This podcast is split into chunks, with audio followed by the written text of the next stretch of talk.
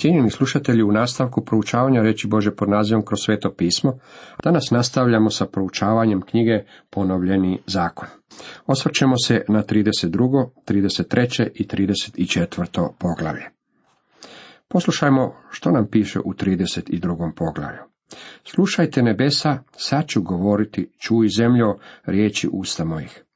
Nek mi nauk daždi poput kiše, kao rosa riječ nek moja pada kao kišica po mladoj zeleni, kao pljusak po travi velikoj.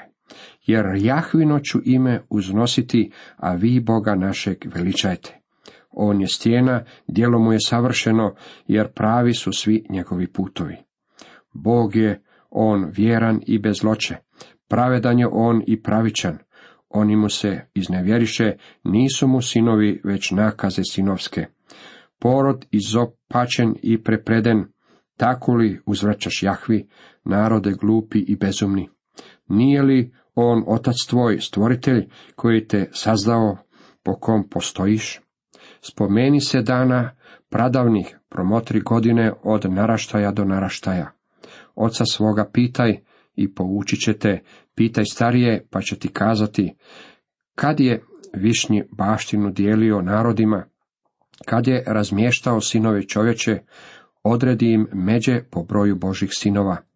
Tad Jahvu njegov narod zapade, Jakov bi njegova baština.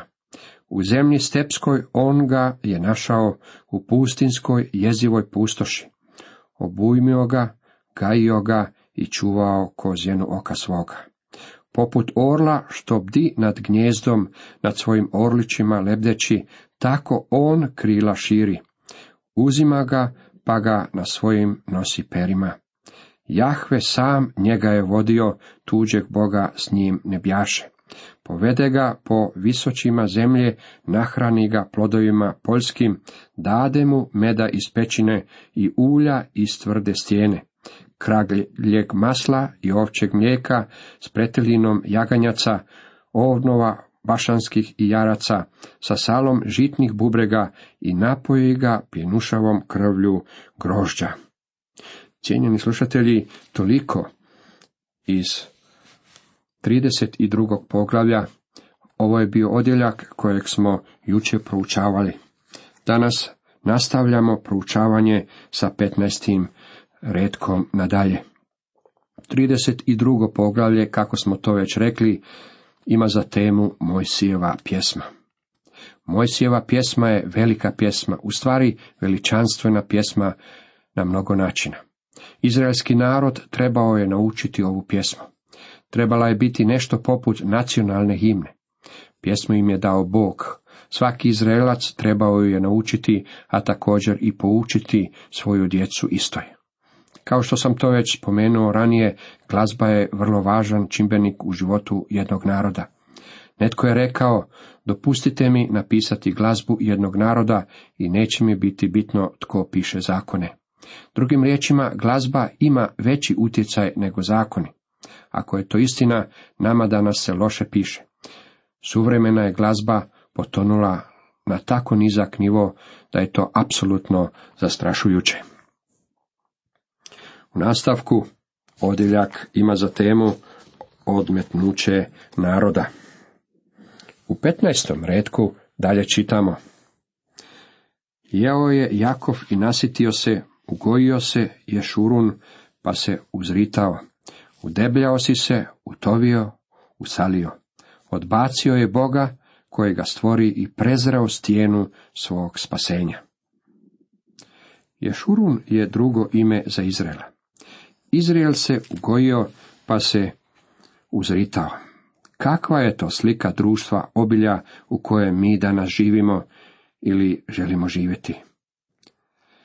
Takvo društvo odlikuje veliki postotak onih koji se stalno tuže, a ih kršćani se pridružuju ovom broju. Udebljao si se, utovio, usalio. Znači da su se stvarno udebljali. U svom napredovanju nisu više mislili da im je stijena bitna. Tuđim bozima učiniše ga ljubomornim, razjariše ga gnusobama. Žrtvovahu zlodosima koji Bog nisu bogovima kojih ne poznavahu prije, došljacima koji stigoše nedavno i koje oci njihovi neštovahu. Odnemaruješ stijenu što te na svijet dade, ne sjećaš se više Boga koji te rodi. Boži sud nad njima. U sljedećem odljeku stihovi od 19. do 25. vidimo Boži sud nad njegovim narodom.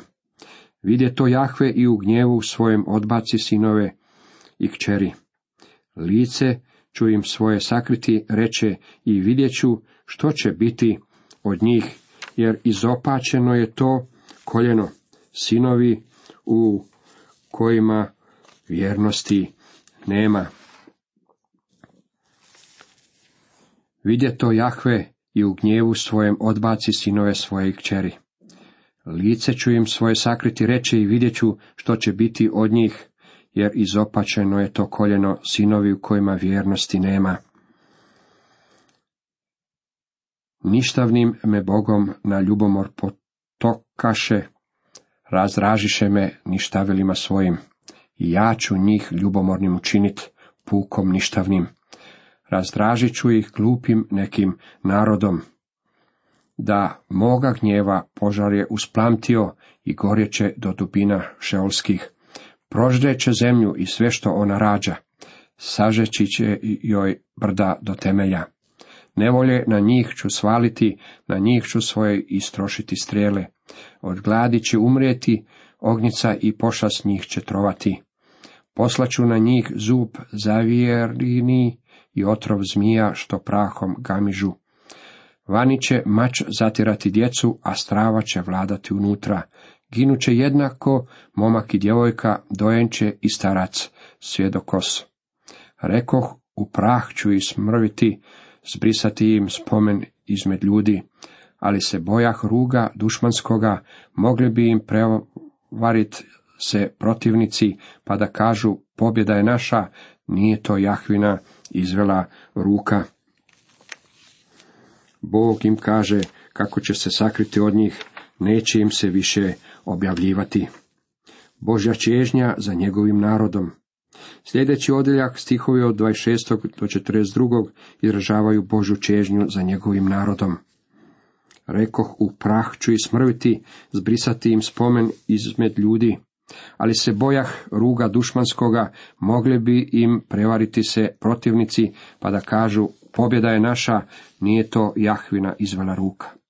Bog kaže kako im je mogao zbrisati spomen među ljudima, ali nije jer se bojao poruge njihovih neprijatelja. Bog je rekao, ne želim uništiti moj narod, mogli bi im prevariti se protivnici, pa da kažu pobjeda je naša, nije to Jahvina izvela ruka. Jer narod je to neupućen, oštroumlja u njih nema. Da su mudri, već bi se dosjetili, razabrali što ih očekuje. Kako da jedan tisuću u bijeg nagna i deset tisuća da dvojica gone, da ih stijena njina nije prodala, da ih Jahve nije izručio. Ali stijena im nije poput naše stijene, osuđeni su naši neprijatelji. Kakvu ovdje imamo sliku? Bog čezne za svojim narodom, želi ih otkupiti, želi ih spasiti. Narodi svijeta blagoslovljeni s Izraelom. Sada dolazimo do posljednje kitice pjesme. Narodi svijeta bit će blagoslovljeni Izraelom. Kličite o nebesa, s njime obožavajte ga, sinovi Boži. Kličite puci s njegovim narodom, uznosite snagu njegovu, poslanici Jahvini. Jer će krv slugu svojih osvetiti, istom mjerom vratiti dušmanima, naplatit će od onih koji ga mrze, očistit od grijeha zemlju svog naroda. Ovime završava prekrasna Mojsijeva pjesma. Dođe Mojsije s Jošuvom, sinom Nunovim, te izgovori uši naroda riječi ove pjesme. Posljednje upozorenje. Kad Mojsije izgovori sve ove riječi svemu Izraelu, reče im, u srca svoja usadite sve riječi koje danas uzimam za svjedoka protiv vas. Naredite sinovima svojim da ih drže vršeći sve riječi ovoga zakona. Da nije to za vas prazna riječ, jer ona je vaš život. Zbog ove riječi živjet ćete dugo na zemlji koju ćete prešavši Jordan zaposjesti. Ponovno, njihovo posjedovanje zemlje ovisit će o njihovoj poslušnosti. Toga istoga dana Jahve reče Mojsiju. Popni se na goru, nebo u Abalskom gorju, ono je u Moabskoj zemlji nasuprot Jerihonu, pa pogledaj zemlju kanansku što ću je dati u posjed Izraelcima. Onda umri na gori na kojoj se uspneš i pridruži se svojim precima, kao što je i tvoj brat Aron, koji je umro na brdu Horu, bio pridružen svojima. A to zato što ste mi se iznevjerili sred Izraelaca kod Meriba Kadeša, kod voda u pustinji Sinu, niste očitovali moju svetost među Izraelcima. Zato ćeš samo iz daleka vidjeti onu zemlju, ali u nju nećeš ući, u zemlju koju dajem Izraelcima. Mojsije, predstavnik zakona, zakonodavac, ne može ući u zemlju. Legalizam je u stvari velika zadrška. Zakon je otkrivatelj, a ne odstranitelj grijeha.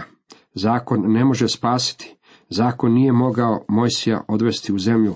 Zakon niti nas ne može odvesti u mjesto blagoslova. Cijenjeni slušatelji, toliko iz 32. poglavlja. U nastavku osvrćemo se na 33. poglavlje. Tema 33. poglavlju glasi Mojsije blagoslivlja plemena. Posljednji Mojsijev javni čin prije nego što će umreti je bio da otkupi plemena oko sebe i blagoslovi svakoga od njih. Ovo je blagoslov koji Mojsije čovjek Boži blagoslovi Izraelce pred svoju smrt. Započinje s Rubenovim plemenom. Nek živi Ruben i nikad nek ne izumre, nek živi šačica njegovih. Mojsije moli da Ruben nikada ne bi bio istrebljen kao pleme u Izraelu. Evo što reče za Judu. Uslišaj Jahve glas Judin i privedi ga k njegovu narodu. Nek mu ruke njegovo brane pravo, pomozi mu protiv dušmana njegovih. Juda je kraljevsko pleme iz kojeg treba doći Mesija. O Leviju reče, daj Leviju tvoje urime i tvoje tumime, čovjeku milosti svoje, koga si u masi iskušao, s kojim si se preo kod voda meripskih. On uči Jakova tvojim odredbama i Izraela tvojemu zakonu. On podiže kad k tvojim nosnicama i paljenicu na žrtvenik ti stavlja. O Jahve, snagu mu blagoslovi, milostivo primi dijelo ruku njegovih, slomi bedra njegovih neprijatelja, mrzitelji njegovi nek više ne ustanu. Ovo je pleme bilo poštovano zbog svećenstva po Aronovoj obitelji. Oni su imali privilegiju poučavanja zakona. Narod će biti blagoslovljen kroz Levija. Blagoslov je trebao doći Izraelu kroz Josipova plemena, a to su Efraim i Manaše. Zanimljivom ovom blagoslovu čitamo u 24. stihu. A o Ašeru reći, blagosloven bio Ašer među sinovima, nek uzdignuk bude među braćom svojom i nek noge svoje u ulje umače. Zanimljivo je kako je godinama kasnije naftovod došao u sjeverni dio kraljevstva iz Ašera gdje je pronađena nafta. Nitko nije kao Bog, Ješuronov, po nebesima u pomoć ti jezdi i po oblacima u svom veličanstvu. Bog vječni tvoje je utočište, a na zemlji drevna njegova mišica pred tobom goni neprijatelja, on dovikuje uništi. U sigurnosti prebiva Izrael, a Jakovljev je izvor na osami u zemlji, žita i vina, gdje nebesa rosom dažde. Blago tebi, Izraele, koji narod, ko tebe Jahve spašava. On štit je tvoj, što te brani, i mač tvoj, slavodobitni. Dušmani ti se ulaguju, ali ti ćeš im gaziti po leđima. O, da je barem Izrael poslušao Boga. Cijenjeni slušatelji, toliko iz 33. poglavlja. U nastavku osvrćemo se na 34. posljednje poglavlje knjige Ponovljeni zakon. Tema ovom poglavlju glasi čudna i usamljenička Mojsijeva smrt. Postavlja se pitanje je li Mojsije pisao sam o svojoj smrti. On je to mogao jer mu je Bog rekao da će umreti. Već sam održavao pogrebne ceremonije koje su pokojnici opisali u detalje, naravno prije nego što su umrli. Svejedno, mnogo je onih koji vjeruju kako ovaj dio knjige ponovljenog zakona pripadao Jošujnoj knjizi. Ovo bi sigurno moglo biti istina s obzirom na činjenicu da u originalnim manuskriptama nije bilo podjele među knjigama kakvu mi danas poznajemo. Stari zavjet bio je napisan na svicima, gdje je jedna knjiga slijedila odmah iza druge. Stoga ovo je stvarno mogao biti početak Jošuvine knjige. Poslije toga ode Mojsije s Moapskih poljana na brdo nebo, na vrhunac Piske, nasuprot Jerihonu, gdje mu Jahve pokaza svu zemlju. Gilead od dana, Saf Naftali, kraj Efraimov i Manašeov, svu Judinu krajinu do zapadnog mora. Zatim Negeb, područje doline Jerihona, grada Palmi do Soara. Potom mu reče Jahve, ovo je zemlja za koju sam se zakleo Abrahamu, Izaku i Jakovu, da ću je dati tvome potomstvu. Dopustio sam da je pogledaš svojim očima, ali ti onamo nećeš prijeći. I Mojsije, sluga Jahvin, umre ondje u zemlji Moapskoj po Jahvinoj zapovjedi. I ukopa ga on u dolini u zemlji nasuprot Bet Peora. Do dana današnjeg nitko nije doznao za njegov grob. Zašto je ovaj grob bio nepoznat? Zbog toga što je Mojsije trebao ustati od mrtvih i biti odveden u obećanu zemlju. Sjećate se kako su se uz gospodina Isusa na gori preobraženja pojavili Mojsije i Ilija i govorili mu o njegovoj dolazećoj smrti.